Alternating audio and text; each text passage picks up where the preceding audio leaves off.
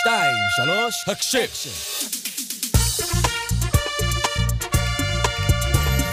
אתם מאזינים להסכת הרשמי של צה"ל. בצה"ל משרתים כ-7,000 חיילות וחיילים בודדים, ביניהם חיילים שעלו ארצה ממדינות שונות בשביל להתגייס לצה"ל. לכבוד שבוע ההצדעה לחיילים הבודדים, ישבתי לשיחה עם סמל קירילי סוקולינסקי, שנולד באוקראינה, עלה לארץ להתגייס לצה"ל, והשאיר מאחוריו חיים שלמים כדי להקים חדשים כאן בארץ. אז למה שתעזוב את כל החיים שלך באוקראינה ותעלה לארץ? טוב, אמ, זה התחיל כזה בכיתה י', אני כבר חושב מה אני אעשה בי"א, באוקראינה אין י"ב, יש י"א. אני מגיע למסקנה ש... טוב, מה אני עושה עם החיים שלי? אני הולך לאוניברסיטה, אני הולך לעבוד, מה, מה אני מתכנן? ואז אני חושב על זה שכאילו, אוקראינה כן מדינת המולדת שלי, אבל ישראל היא גם מדינת המולדת שלי. ואני חושב, אה, טוב, יאללה, אני לוקח את כל החפצים שלי, יאללה, אני עולה למדינה. אז... זה לא אה, כזה פשוט, לא יאללה, אני, כאילו, זה ממש... נכון. כל החיים שלך אתה לוקח משם. נכון, זה, זה כמו שאומרים, אה, לקחת סיכון. אתה מחליט שכאילו, יאללה, למה לא? אה, התקבלתי לכזאת תוכנית שמאפשרת לעשות תואר לפני הצבא. אני מגיע למדינה, אני עושה מכינה, ואז אני מתחיל את התואר שלי.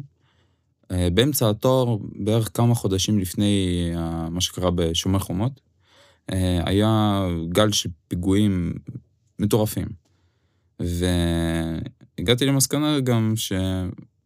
וואי, אנשים תורמים את החיים שלהם, תורמים את הזמן שלהם, את, ה... את העצבים שלהם, את כל... עושים את כל המאמצים, לא ישנים בלילות, כדי שאני אהיה, כדי שתהיה לי אפשרות ללכת לחנות, לקנות מוצרים ולא לפחד שיהיה פיגוע, שיקרה איתי משהו. וחשבתי, טוב, יאללה, הגיע זמני, אני מחליט להקפיא את התואר, ואני מתגייס לצבא. ואיך כל ההתאקלמות בעצם? בסוף אתה מגיע, אתה לא יודע עברית עד הסוף עדיין, אה, תרבות שונה, אנשים שונים, מה עוזר לך להתאקלם פה כמו שצריך? אמ, כשבאתי למדינה היה לי איזו רמה בסיסית של עברית, אבל עדיין הייתה שבורה פה ושם. עזרו לי כמה דברים, סתם נגיד סדרות וזה, גם לדבר עם אנשים בעיקר. אה, ככה יצא שכאילו, כשאתה עולה למדינה זרה, אתה צריך ללמוד איך עובד אה, ביטוח לאומי, אה, איך עובד הבנק ישראל, איך, איפה יותר זול לקנות את זה, איפה אפשר למצוא עבודה. כאילו, אתה מתחיל לי, להתאקלם במדינה, ואתה מתחיל כאילו, בין, בין אם אתה רוצה או לא, אתה מתחיל ללמוד את השפה.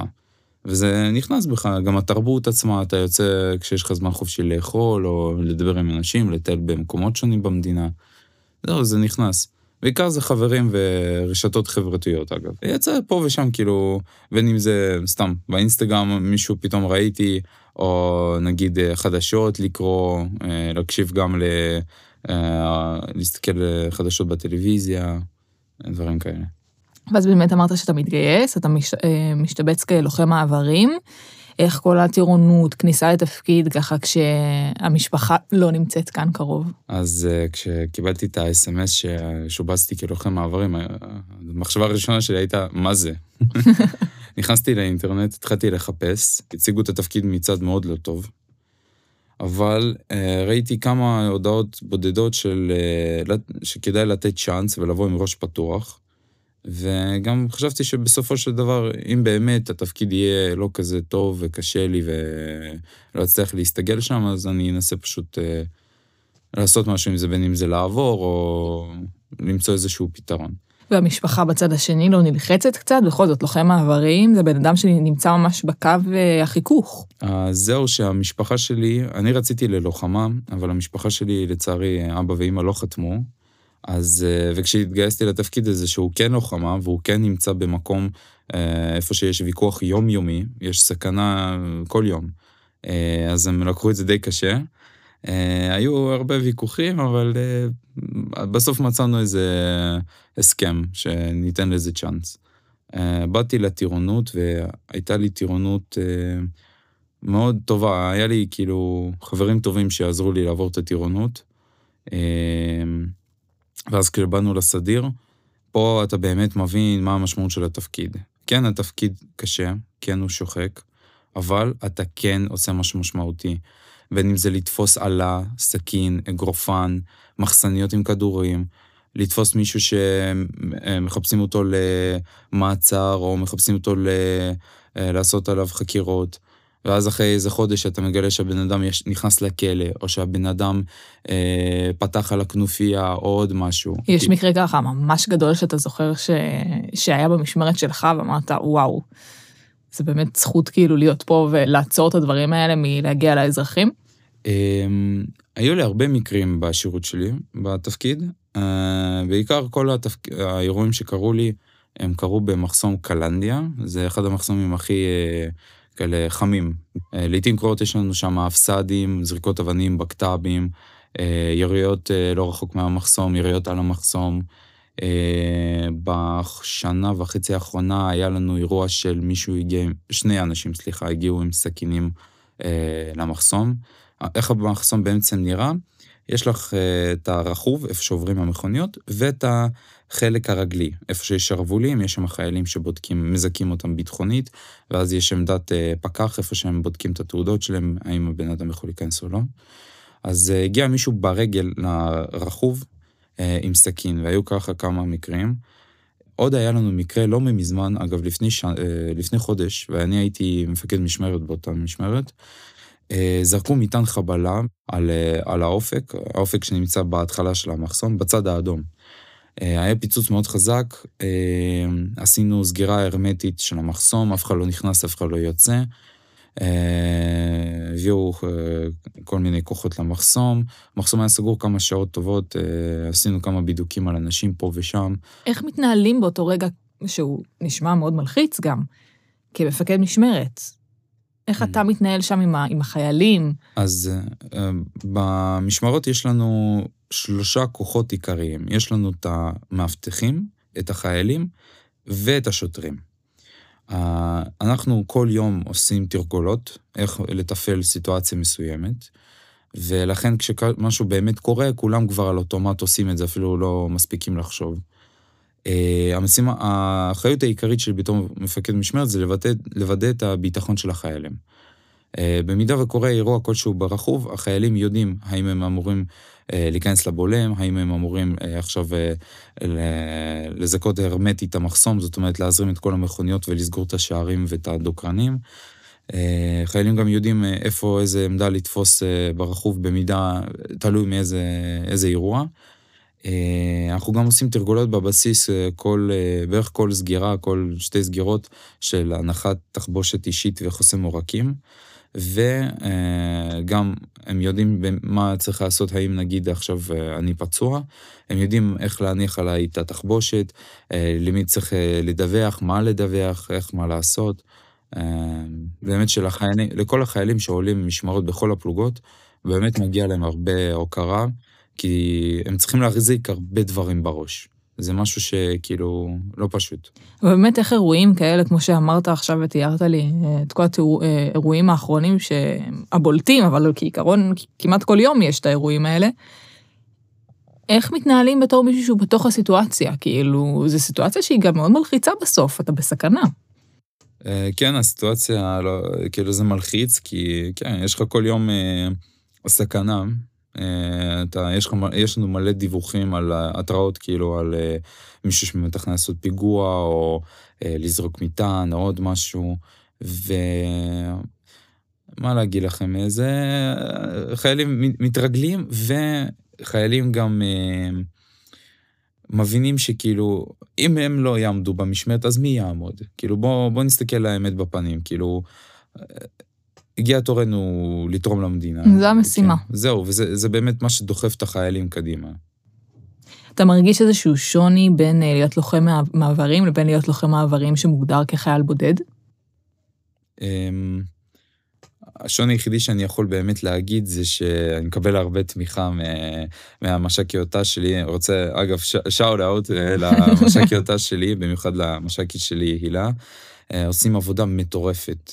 הרבה חיילים בתפקיד שלנו הם בעלי אה, בעיות ת"ש מסוימים, בין אם זה ת"ש 2 או חיילים בודדים או בעיות כלכליות, והם עושים הרבה מאמצים והרבה טיפים והרבה אה, עצות ועוזרים פרטנית לכל חייל, באמת עושים עבודה מטורפת. אה, גם יש הרבה תמיכה מהחברים שלי, במיוחד מהסגל שלי גם, שמדברים איתי ביום-יום, כאילו, שואלים איך אתה זה, עוזרים אחד לשני. אה, אם, הנה למשל היה לנו לפני אה, לא הרבה זמן חייל מסוים שהיו לו בעיות דיור מסוימות, וזה לא היה כזה פשוט לפתור. והיו כמה חיילים שבאו וכאילו הציעו לו כמה פתרונות, כאילו האם להזמין אותו הביתה לכמה ימים או לפרק זמן יותר ארוך, או לתת אה, אה, תמיכה כלשהי. ממש משפחה. כן. אני, אגב, היה לי פעם אחת אירוע, שנה שעברה, שככה אה, יצא שגנבו לי מצעים וכרית, ואני כאילו חייל בודד, ובאותה תקופה, דווקא כשזה קרה, היה לי מצב כלכלי לא כזה יציב. והייתה חיילת מסוימת, אה, שנתנה לי, אה, ההורים שלה קנו לי אשכרה מצעים וכאילו סט מלא. ואני חייב לומר, אני ראיתי הרבה דברים בחיים, וכאילו, יש לי חוסן, אבל איך, ש... איך שהיא הביאה לי את זה, אני פשוט פרצתי בבכי, כאילו, זה... ברור, זה מרגש. מאוד. זהו, זה בדברים האלה, זה כאילו, מה שמאפיין את התפקיד הזה, שאנחנו כולנו באמת כמשפחה, אנחנו כולנו ביחד. ומה עם המשפחה שלך, המשפחה שנמצאת אה, באוקראינה? אמ, בכללי המשפחה שלי באוקראינה, אה, כרגע המצב שם הוא לא כזה יציב, אבל כן, בסדר, הם אה, מוצאים פתרונות פה ושם. לצערי, בזמן האחרון, בשבועות האחרונות, יש הרבה הפסקות חשמל, הפסקות מים, אז זה נהיה בעייתי, במיוחד עכשיו החורף נכנס, ובאוקראינה חורף בזמן הזה זה חורף ממש חזק. איך לך שאתה כל כך רחוק מהם ואתה יודע שהם באיזושהי צרה? קשה המרחק הזה? זה לא פשוט, זה באמת לא פשוט. זה אגב אחת הבעיות הכי, הכי לא פשוטות שחייל בודד אה, אה, צריך להתמודד איתם, זה הרוחק מהמשפחה. אה, כן, אבל עוזרים דברים, בין אם זה להתקשר בוואטסאפ, בין אם זה אגב האפשרות של חייל בודד לטוס פעם בשנה לחודש לחו"ל, וגם ממנים פעם אחת את הנסיעה. זה עוזר מאוד. באמת עכשיו, בגלל שבאוקראינה יש מלחמה, אז ארגנו איזושהי משלחת שהשתתפת בה, שטיסו אתכם למולדובה, אתה ועוד 18 חיילים, ונפגשתם עם המשפחות, נכון? נכון, היה, בעצם הבעיה כרגע זה שבגלל המלחמה באוקראינה, חיילים שהם בשירות פעיל בישראל בצה"ל, לא יכולים להיכנס לשטח אוקראינה. אה, ולכן אה, FIDF והסוכנות היהודית וגם עוד הרבה ארגונים וגם צה"ל חשבו למצוא איזשהו פתרון איך לתת לחיילים בודדים אוקראינים לפגוש את המשפחות שלהם.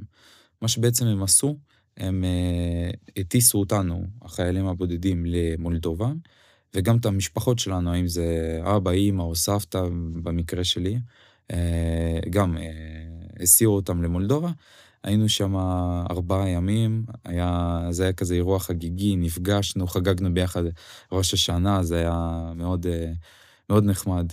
כמה זמן לא ראית את המשפחה עד אותו רגע? אמ, את סבתא שלי אני לא ראיתי שנתיים. וואו. כן, זה היה... אפשר לומר שהחיבוק היה מאוד uh, ארוך ומאוד חזק. מה הדבר הראשון שעושים אחרי שנתיים? מה. אתה רואה אותה ומה?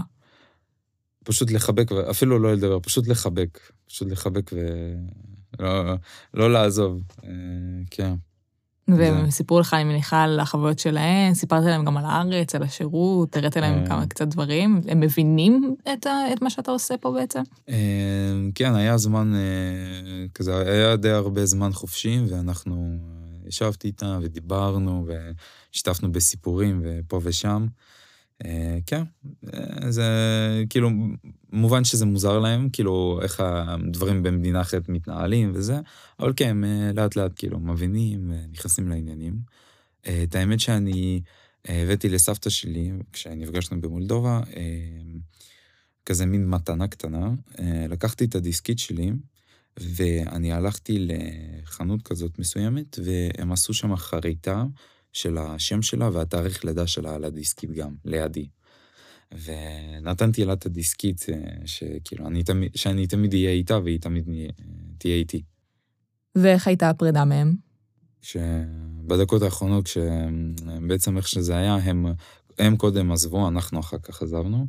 אה, אנחנו העלינו אותם על האוטובוס, וכן, ואיך שראינו אותם נוסעים, אז אנחנו כמובן לוחמים, כולנו היינו שם, ואנחנו חזקים, אבל אה, ברגע הזה פרצה איזה... היו כמה דמעות. היו איזה כמה לא- לא דמעות. ניסו להסתיר אותם גם, לא, נראה לא לי. הרבה דמעות, אבל אה, דמעות בודדות היו, כן, היו דמעות. אה, ואתה מגיע לצוות, מה, קיבלת חיבוק ענק מכולם?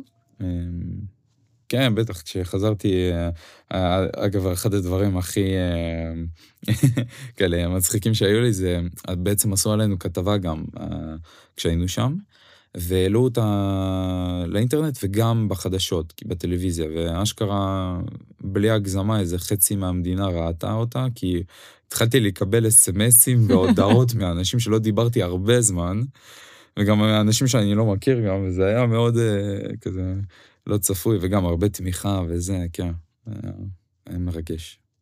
אם הייתי לוקחת אותך עכשיו אחורה בזמן, אה, לרגע שעלית לארץ, התחלת את כל המסע הזה, היית עושה את כל זה עוד הפעם אה, כדי לשבת כאן, אה, במדי צה"ל, עם הכומתה אה, של לוחמי המעברים? בהחלט, בהחלט. כי למה? כי מה מיוחד במסע הזה? כי את המסע, אתה עושה אותו.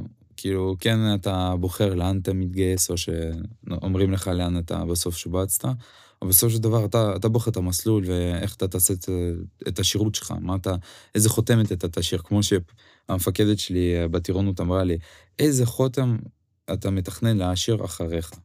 זה, זה אחד הדברים החשובים.